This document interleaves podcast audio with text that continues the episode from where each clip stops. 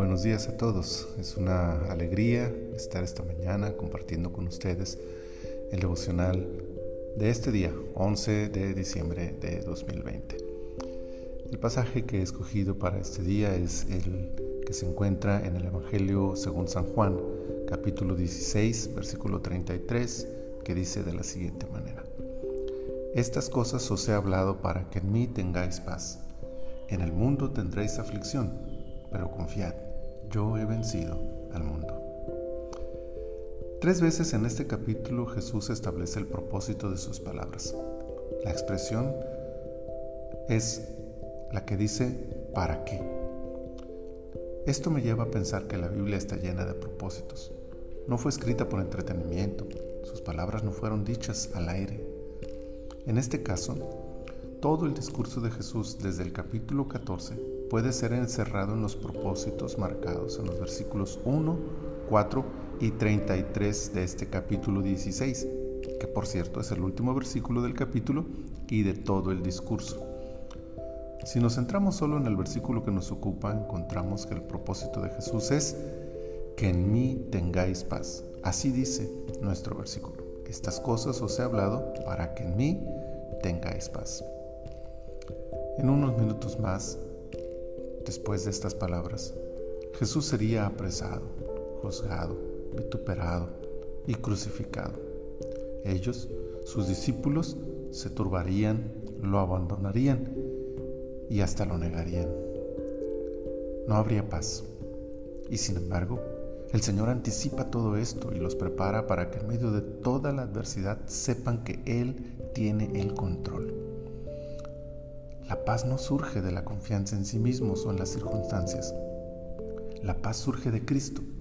Él la crea, la provoca y la otorga a los suyos. Tener paz es entonces uno de los objetivos del creyente. Pero la paz no significa que no haya adversidades o pruebas, sino que en medio de ellas podamos estar confiados en que el Maestro está con nosotros y Él hará de cada tormenta una victoria para sus discípulos. La paz consiste en la certeza de saber que Jesús está, pero también en el hecho contundente de que Él ha vencido. No lo descubrirían esa noche sus discípulos, ni en las dos siguientes.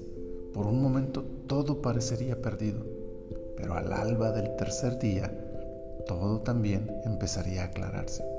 Jesús vencería la muerte el domingo, pero su certeza era tal que desde el jueves en la noche, cuando dijo estas palabras, antes de que todo sucediera, él ya afirmaba, yo he vencido al mundo.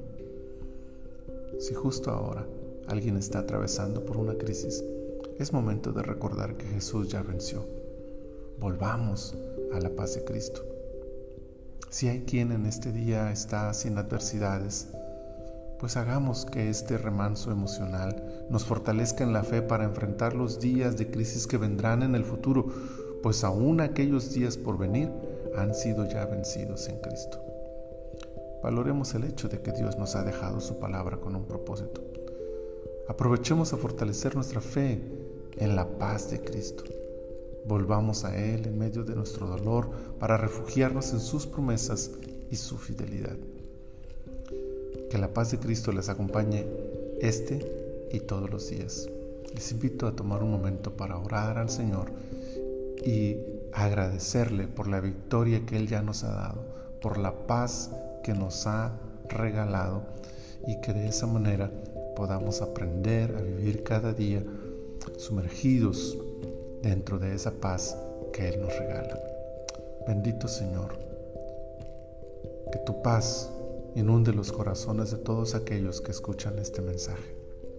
Que tu presencia, Señor, les acompañe y les otorgue serenidad, confianza, fe, esperanza y tu paz que sobrepasa todo entendimiento.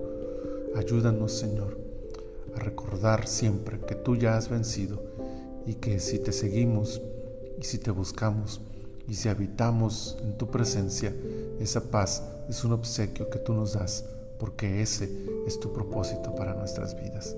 Muchas gracias te damos, Señor, por Cristo Jesús. Amén.